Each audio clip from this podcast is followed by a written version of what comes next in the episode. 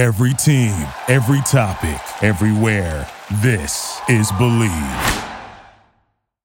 Y ahora, nos abrochamos el cinturón,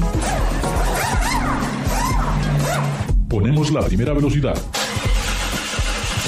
pisamos el acelerador y comienza el programa. ¿Qué tal, amigos? Ricardo, su servidor.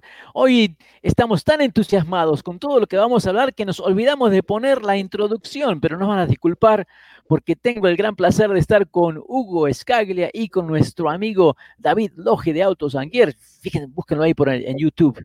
Y un programa que creo que va a ser muy divertido, siempre con algunas controversias. Recuerden, Garage Latino sale a través del network, Believe Network, aquí en Estados Unidos, el número uno de los profesionales, y también díganle a todos sus amigos que pueden bajar los downloads del programa en Spotify, Stitcher, Google. Bueno, solamente vayan a Spotify. Ahí, ahí creo que es lo más fácil.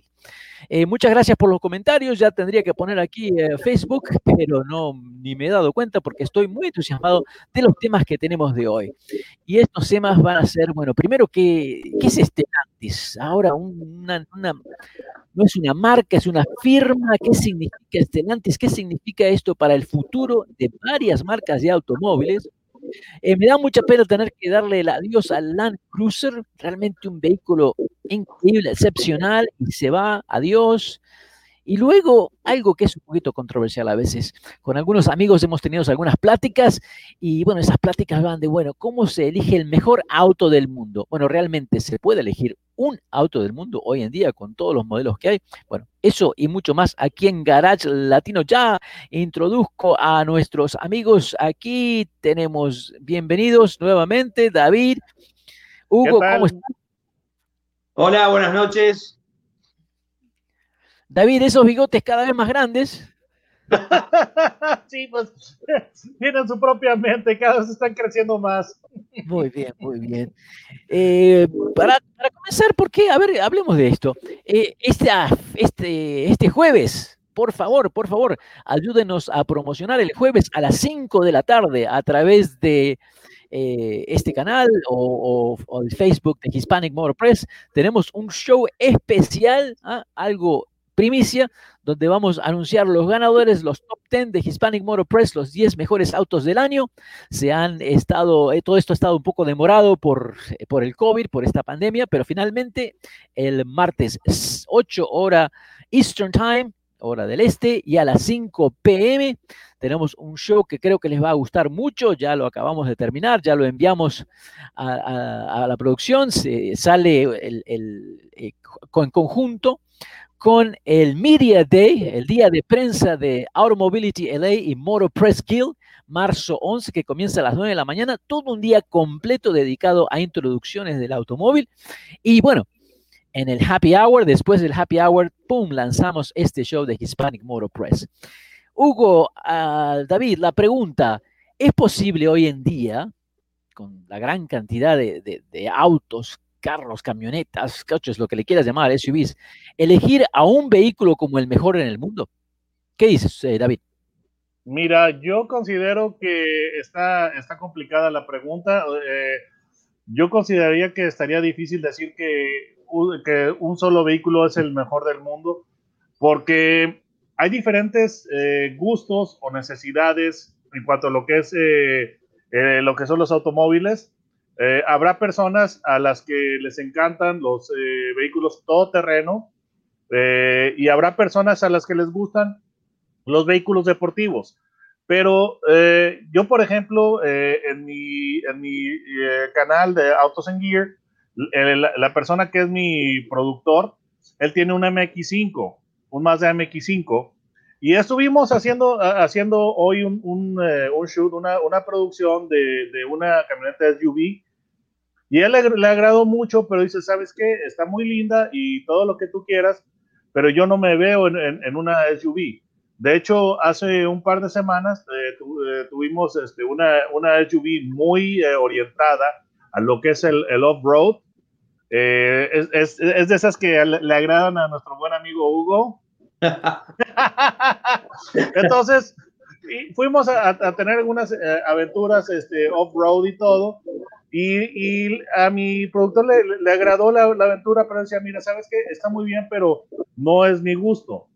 Entonces, basado en esto, a mí se me haría muy difícil declarar un, un solo vehículo eh, que fuera el mejor del mundo, porque, por ejemplo, tú puedes eh, eh, tomar un, un eh, y es un tema que, hemos, que estamos comentando antes de empezar el programa, un Bugatti, y el Bugatti puede ser que te dé un performance absolutamente glorioso, Pero, pero el detalle es de que si tú ya le quieres, eh, quieres llevar más de una persona contigo, sí. empieza, empieza ya a tener eh, problemas. Si te, tú no vas a irte a, a, a al supermercado en un Bugatti, no vas a ponerle el, uh, lo que es el, el, el stroller no, David, para el bebé. Creo que lo más así, ¿no?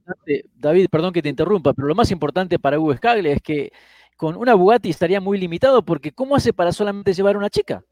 Con ese claro, claro. Bueno, o sea, digo, definitivamente para, para eso tendría que tener dos Bugattis o tres Bugattis, digo, solamente, solamente estamos hablando de dinero, no se preocupen. A ver, sí, yo quiero la opinión de, de, del señor Hugo, porque creo que por eso le gustan los Land Rover, porque puede llevar cuatro o cinco chicas al mismo tiempo. Bueno, no, eh, hay muchos gustos diferentes, entonces nunca, nunca vamos a encontrar el mejor auto del mundo, porque ca- para cada uno es el auto diferente. A alguno le puede gustar una Land Rover, a otro un Fiat seiscientos, o a mí un Porsche. Pero bueno, es se, se juega con eso, ¿no? Nunca, nunca va a haber el auto más mejor del mundo, no, no existe. Yo creo que en su momento eh, era válido este, cuando hablamos de ingeniería y realmente... Eh, durante los años sesenta tal vez se podía denominar el mejor automóvil, porque las camionetas todavía no eran tan populares y las camionetas uh-huh. eran vehículos de trabajo exclusivamente. Entonces, a lo mejor se podía considerar desde el punto de vista de ingeniería, a lo mejor presentado, los mejores materiales, eh, pero a medida que estos mercados han ido avanzando y realmente se han desarrollado tantos nichos, porque incluso hoy en día el solo tener, me parece, esa es mi opinión personal, el solamente tener diez igual dejas muchas otras categorías afuera. Eh, dentro de lo que estamos haciendo con Hispanic Motor Press, durante estos últimos diez años hemos realizado los, los premios con los diez mejores carros del año, dividiéndolos en categorías que más o menos tienen un poquito de sentido, pero a veces se queda un poquito de esa controversia y soy culpable a veces de aceptar ciertas opiniones cuando eh, es difícil. Eh, David, hablando de, de autos, un, un, un carro... para la familia, o sea, esa es una categoría que también es muy difícil. ¿Qué es un auto para la familia hoy en día? La opinión de David. Mira, eh, yo estuve viendo lo que son los, los nominados de los, de los premios de Hispanic Motor Press, y tienes lo que son eh, S U Vs y tienes minivan, porque tienes eh, ya como los eh, finalistas, la Chrysler Pacifica, la Toyota Sienna y la Buick Envision. Entonces, básicamente, un vehículo, un vehículo familiar es aquel que tiene eh, suficiente capacidad para acomodar a la familia y de una manera cómoda sin que vengan eh, asesinándose entre sí y se vengan, se vengan todos matando. Entonces, yo creo que eso es, no, es uno perdón, de los parámetros. Eh, eh, Hugo, yo no sé qué tipo de familia tiene acá el señor David. Sí. Mira, les voy a decir algo, eh, y, es, y es bien gracioso. Cuando, cuando yo era pequeño, eh, el auto que teníamos aquí en la, en, en la familia era un Valiant, un Plymouth Valiant. Y siendo, por, por cuestiones de, de orden en el que nací, yo, de, yo tenía el asiento central trasero. Y mi hermano mayor tenía la ventana del conductor, mi hermana mayor tenía la ventana del, del, del lado del pasajero. Ah, porque era, era un Valiant dos puertas. Y yo tenía que estar sentado en el túnel de la transmisión, básicamente, porque era, era un Valiant. ¿Ustedes recuerdan el túnel de la transmisión? Sí. Entonces te sentabas con una pierna en un lado del, del túnel de la transmisión y la, la otra pierna del otro lado.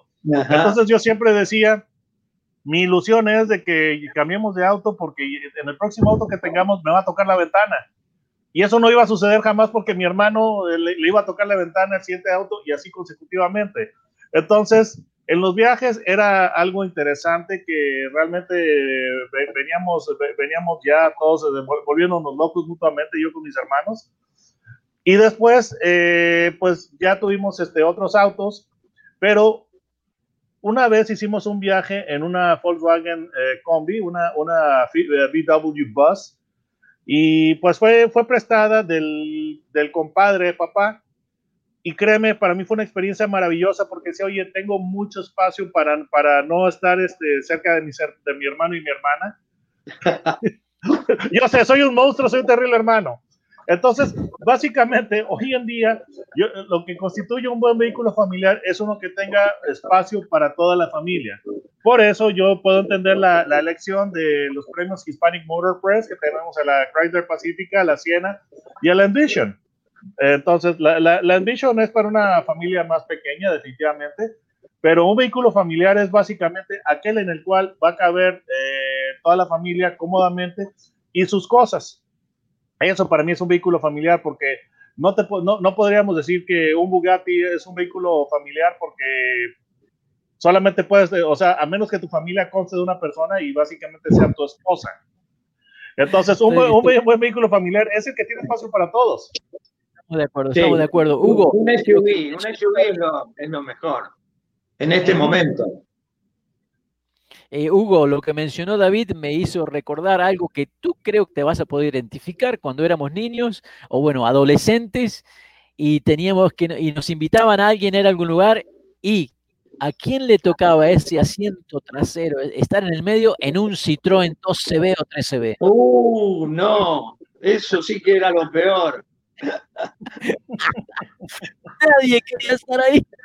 No, eso no.